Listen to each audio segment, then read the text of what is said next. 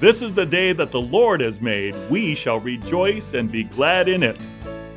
Hi, my name is Dr. Lou Diaz, pastor of Butte Bible Fellowship located at 2255 Pillsbury Road in Chico. And I'm providing inspirational teaching for you from God's Word each week. Listen to my weekly radio program, Encouraging Words with Dr. Lou Diaz, at 10 a.m. on Saturday or 10 a.m. on Sunday. If you would like to hear my current message series, you may call Butte Bible Fellowship at 530 892 0521. Today's message is entitled Divine Alignment. And yesterday I had the privilege of visiting two precious saints from this congregation, Gail and Arlene. And when I went to these sisters who lived next to each other, I noticed something very pertinent to my message. First of all, in Gail's dining room is a mirror. And at the bottom of the mirror, it says Romans 8:28. It has the verse spelled out. And we know that God works all things together for good for those who love him and are called according to his purpose. And I looked at that mirror and it was a curiosity. I said to myself, how interesting that you look in a mirror with that verse on it. Because if you looked at your life in a mirror, that verse would be written all over your life, Christian. Because God's been with you all the way. He's been working all things out for good all the time on your behalf. Surely goodness and mercy are following you all the days of your life. And then it gets better. You'll dwell in the house of the Lord forever. Isn't God good? Isn't God faithful? So then I went over to Arlene's house, which is right next to Gail's house. And Arlene is a master puzzle maker. She's got puzzles with 300 pieces, 500 pieces, 1,000 pieces. She says, now, here's what we do as master puzzle makers we start to lay it out, but if it gets too hard, we take this cardboard and we lay it over it and start another one. Then we come back. And when we come back later, we, we tend to have new eyes to see something that we missed before and then we're able to finish it. And on her walls of her home are beautiful puzzles that she's put together. And I thought, oh Lord, you knew exactly what I was going to be preaching on Sunday. And these two illustrations by two sisters perfectly illustrate what we're talking about that God takes the disparate pieces of our lives, the puzzled pieces of our lives, and He knows what He's about as He puts these puzzle pieces together. You think, there's no way that this odd shaped, deformed puzzle piece that looks like a reject from the puzzle factory is ever going to fit into this puzzle. But eventually, when you have most of the puzzle put together, it's the one piece that fits perfectly in place. God knows what He's about, He knows what He's doing in your life. He's working all things for good for you. And so, in this section of Scripture, we're seeing three questions. Can I endure when I'm in a very difficult situation, when I'm going through the rough things of life? We ask these questions Can I endure? Is God really in control? Does He really love me? Romans 8 26, 27. Can I endure? We looked last week that the Holy Spirit supernaturally supports us and He prays in us and through us the requests we can't even articulate. And the Lord gets us through. Can I endure? Yes, we can by the spiritual support of the Holy Spirit of God. The question today is Is God really in control? And there's one word I want you to be thinking about. One word I want you to be thinking about. And that word is purpose. God is purposeful, full of purpose. Does life have meaning? Is existence having any significance? Are we headed anywhere? Is there a plan? The answer is yes, there is. There is a teleos, the Greek word for there is an end to this. There's a climax to history that we're heading towards, and God's working all things for good towards that climax. He is the one who's in control. He's large enough to sit on the throne of the universe, but he's personal enough to sit on the throne of your heart. He's transcendent, above and beyond, and separate from creation, but he's immanent. He is close and personal. He's involved with the intricate details of your life. Isn't God great? We praise Him because He is in control. So we can see that the question, can I endure? Is God really in control? And does He really love me? Is answered in this last section of Romans regarding strength. The Lord understands me and helps me pray in and by the Spirit. With confidence, the Lord works out everything for my good because He is in control. And love, the love the Lord assures me nothing can separate me from His love in Christ. Now, today's message, I told you the word is purposeful. And there's three parts to this set of verses, Romans 8 28 to 30. Number one, God works for my good. Number two, God shapes me like Christ. And number three, God assures me of glory.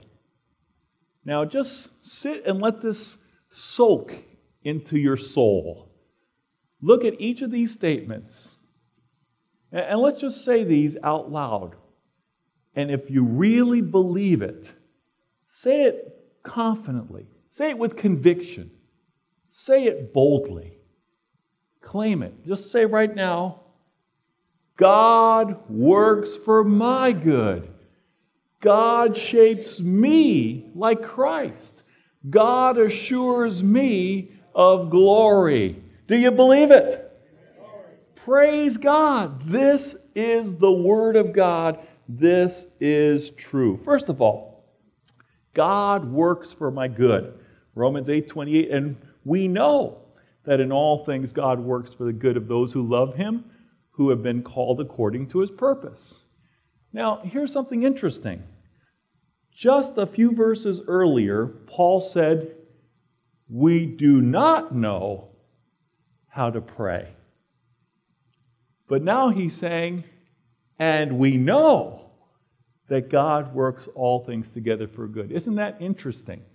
Because there's sticky wickets, and there are conundrums, and there are problems that are so difficult, we don't know how to pray. We don't know up from down. We don't know to, whether to spit or whistle. All right? That's how serious the problem is. We don't know how to pray. We don't know how to articulate. We don't know what the outcome is going to be. We don't know the answer. But we know he who does know the answer. And what do we know about him? We know he'll work all things together for good. Right? So when you can't trace his hand, what God is doing, when you can't trace his hand, what God is doing, trust his heart. When you can't trace his hand, trust his heart. God's in control and he knows what he's doing. Now let's take Joseph, for example. Joseph had a lot of bad things happen to him. He tells his brothers and his parents, I had a dream, and everybody bowed down to me, and and pretty much I was in charge. I was number one, I was the ruler. And from that point on, his brothers were jealous of him and uh, had it out for him. They threw him in a pit. Then they sold him to some traders who took him off to Egypt. Then he uh, got in at Potiphar's um, household, or, and he was able to uh, rise up and do some good stuff. Then he got accused falsely of rape and got thrown into the prison. Then he interpreted a dream and he said, Remember me when you get out. And the high official forgot him as soon as he got out. He had one bad break after another, but the Lord's hand of favor was on him. May I say something of encouragement to you, child of God? The Lord's hand of favor is on you. You may be knocked down, but you'll bounce up. The righteous may fall seven times, but they'll keep on getting up because the Lord's hand of favor is on you. And so, even though you get the short end of the stick, even though you get the shaft, the point is God is still working all things for good. And eventually, Joseph becomes the prime minister. I mean, he's the second in command to Pharaoh, and he's organizing a food storage program, preparing for a famine. So instead of thousands of people starving to death, they are provided food. And his family has to come to Egypt to beg for food. Well, this would be his perfect opportunity to get revenge on his brothers who betrayed him and threw him in the pit and sold him to the traders and so forth. But you know what? He had forgiven them in his heart because he had experienced the grace of God and he was able to share that grace. And when he spoke to the brothers after their dad died, the brothers said, Hey, by the way, dad said, don't take revenge on us. I don't think dad even knew this story, but here's what Joseph said to his brothers As for you, you meant evil against me, but God meant it for good in order to bring about this present result to preserve many people alive. And the Hebrew word here about you wove evil. That's the word. It's to weave or to plait. P L A I T. You, he's talk, t- talking to his brothers, wove evil. But God rewove it together for good. Max Lucado writes God, the master weaver, stretches the yarn and intertwines the colors, the ragged twine with the velvet strings, the pains with the pleasures, nothing escapes his reach. Every king, despot, despot, weather pattern, and molecule are at his command. He passes the shuttle back and forth across the generations, and as he does, a design emerges Satan weaves, God reweaves. Praise the Lord that God is working for good. Now let's try to put this together for you. Do you know God's heart? Do you know that God is for you, and if He's for you, no one can be against you, nothing can be against you? Do you know that God's on the throne and that He's in control? Do you know that God is at work? God is at work using the bad things in your life to shape your character and to conform you to the image of His Son. God is chiseling off that that doesn't look like Jesus in your life. God is at work and He's redeeming even the hurtful things, the painful things, the hard things that you have gone through. Again, Max Lucado says this, and I thought it's a great way to summarize it. In God's hands, intended evil becomes eventual good. Let me read that again. In God's hands, intended evil becomes eventual good. Many times we go through suffering and pain and heartache and hard times, and we say, God, deliver me, rescue me, take this away from me. Instead, we should be praying, God, put it to work. Work it, God. Make it happen for my good and for your glory. And here's the beautiful thing God is about glorifying Himself and working on your behalf for your good. It's a win win situation. God's glory and your good. God is working on purpose, He's working intentionally to carry out His good plans for you. He has a future for you, a future for good and a hope, and not for evil. Secondly, God shapes me like Christ. In Romans 8 26b to 27, for those God foreknew, he also predestined to be conformed to the image of his Son, that he might be the firstborn among many brothers and sisters. When I received Christ at age 14 at Word of Life Camp in Schroon Lake, New York, it was like I was the Tin Man. I would hit my chest and it'd be hollow. And I had prayed to God, if you exist, teach me how to love. And when I received Christ at age 14, God poured his love into my heart by the Holy Spirit. I had a heart. I have a heart, a heart of love, because God first loved me. Because he first loved me with his unconditional agape love, I now know something about what love is, and I can share that love with others. Well, my parents stopped going to church. I'm in junior high, and uh, or maybe a freshman at 14. I'm not sure. The point is that I didn't have anyone to disciple me, and I had to read the Bible on my own. I had a living Bible back then, a paraphrase of the Bible written by uh, Taylor. And uh, as I read it, and I came to Romans 8, I read that promise, Romans 8:29. But when I read verse 29, I read verse 28, the promise. When I read verse 29, the, I saw something I never saw before.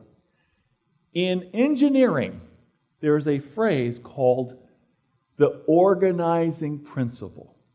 The organizing principle means it is the main and the plain thing. The main and the plain thing will always be the main and the plain thing. And so the main and the plain thing is this that my job description as a Christian is to cooperate with the Holy Spirit in becoming more and more like Jesus. That's it. That's the whole purpose of the Christian life. I get it now. That's the organizing principle of the Christian life. To cooperate with the Holy Spirit to become more and more like Jesus in my character and in my conduct.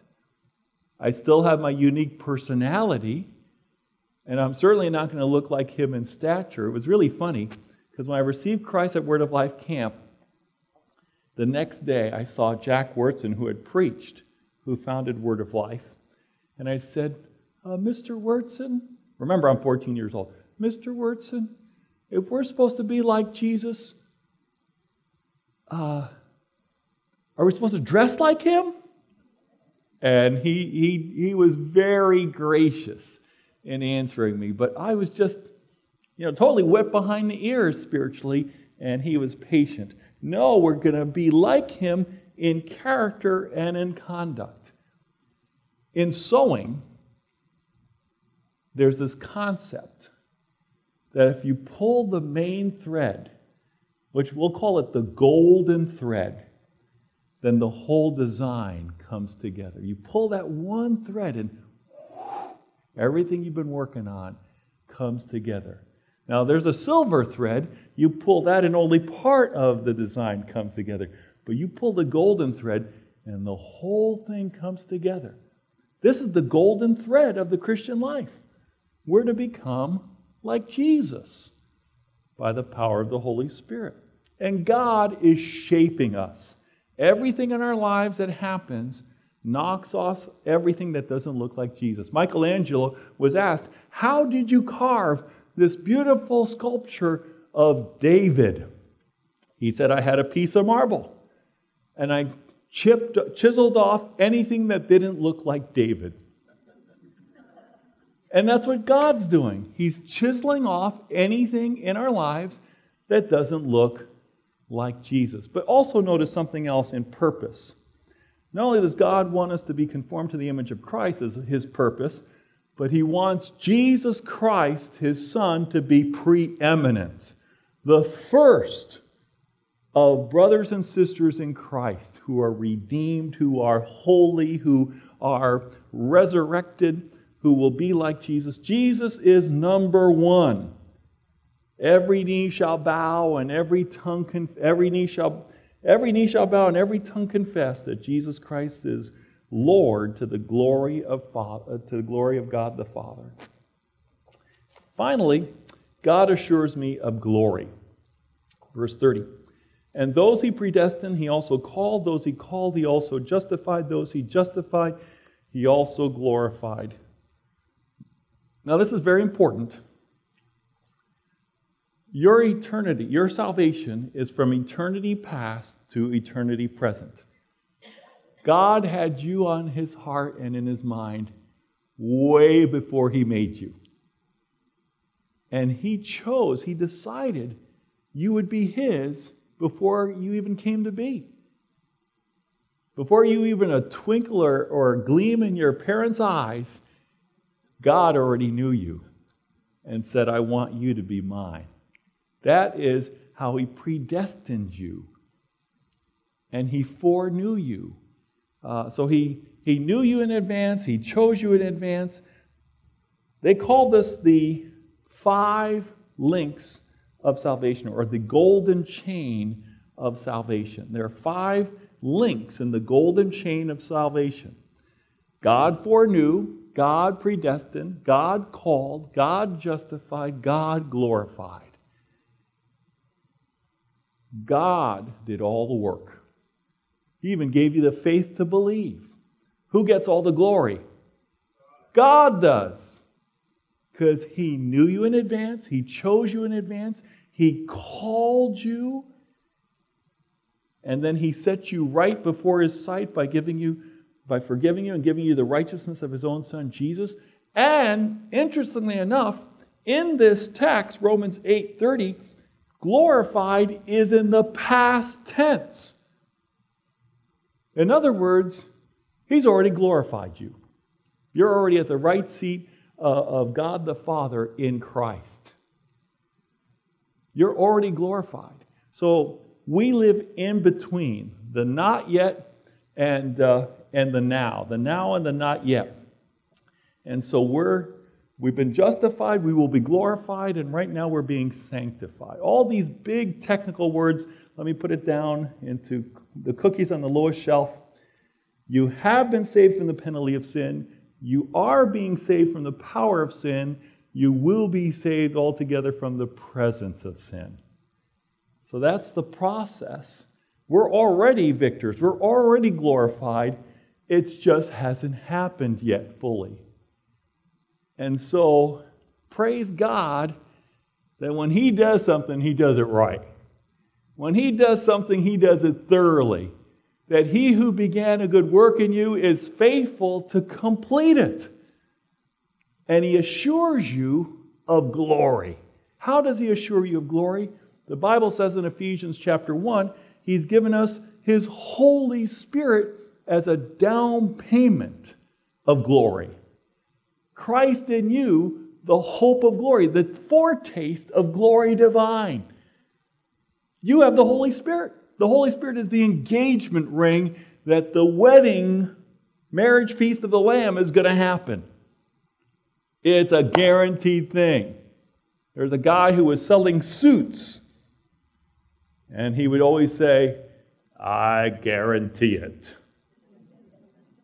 And God says, Your salvation, I guarantee it. And His word is trustworthy. He is faithful to sanctify you through and through, body, soul, and spirit. Because of this, we have the hope of glory. No matter what suffering we go through in this lifetime, it's nothing to be compared to the glory that we will have in the future. There was a woman in my first church when I was but 19 years of age named Anna Havey. And she said, Pastor, Pastor, we need to let the whole community know about this church. I'm going to pay for us to put ads in the newspaper. And you come to my house and let's talk about that. And I said, Thank you, Anna. She was such an encourager to me. And I went to her house, and her daughter answered at the door. She said, Anna went home to be with Jesus last night. And I was just in shock. And the daughter said, Hold on one second. And she went into the house and came back. She said, But Anna wanted you to have this. And she handed me two sheet musics of a song called Because He Lives. Her name was written on there, Anna Havey. God sent his son. They called him Jesus. He came to love, heal, and forgive. He lived and died to buy my pardon. An empty grave is there to prove my Savior lives. Because he lives, I can face tomorrow.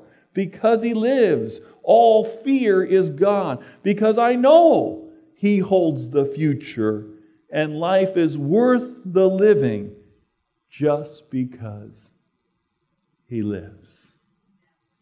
God assures us of glory. Blessed assurance Jesus is mine. Oh, what a foretaste of glory divine. I don't know about you, but the older I get, the more my peers and friends are, are going home to glory, and I need this comfort. And when I was talking to Doc Ritter this week, who's hanging in there so far, I said, Doc, when you get to heaven, there's going to be great reward. And there's going to be a great reunion. And you will be revitalized with energy like you have never had before. And you'll be rejuvenated to your youth. Heaven's a wonderful and real place. And praise the Lord, we're going there. We've got a home in glory land that outshines the sun. Praise God for that assurance of glory. We can withstand the pain, the suffering, the struggles of this earth because our God is an awesome God. And He's working all things for good. He's weaving everything together for His glory and for our good. And we trust Him, we love Him we worship Him. God works for my good. God shapes me like Christ. God assures me of glory. Now, perhaps you're sitting here today and you've never trusted in Jesus Christ. Maybe you are what I just heard a testimony of a new member say I was a thought so Christian. I thought I was a Christian, but I'd never really received Christ seriously the first time. Maybe you need to trust in Jesus. Because if you do, you're acknowledging what God's been working in your heart. That He knew of you and He chose you, and now He's calling you to trust in Him. Will you believe in Jesus? Will you receive Him as your Savior and Lord? Do you need encouragement? I want to share my spiritual gift of encouragement with you. If you would like to hear my current message series, you may call Butte Bible Fellowship at 530 892 0521. Call Butte Bible Fellowship at 530 892 0521 to find out how you can connect with our weekly worship services and faith building messages from God's Word.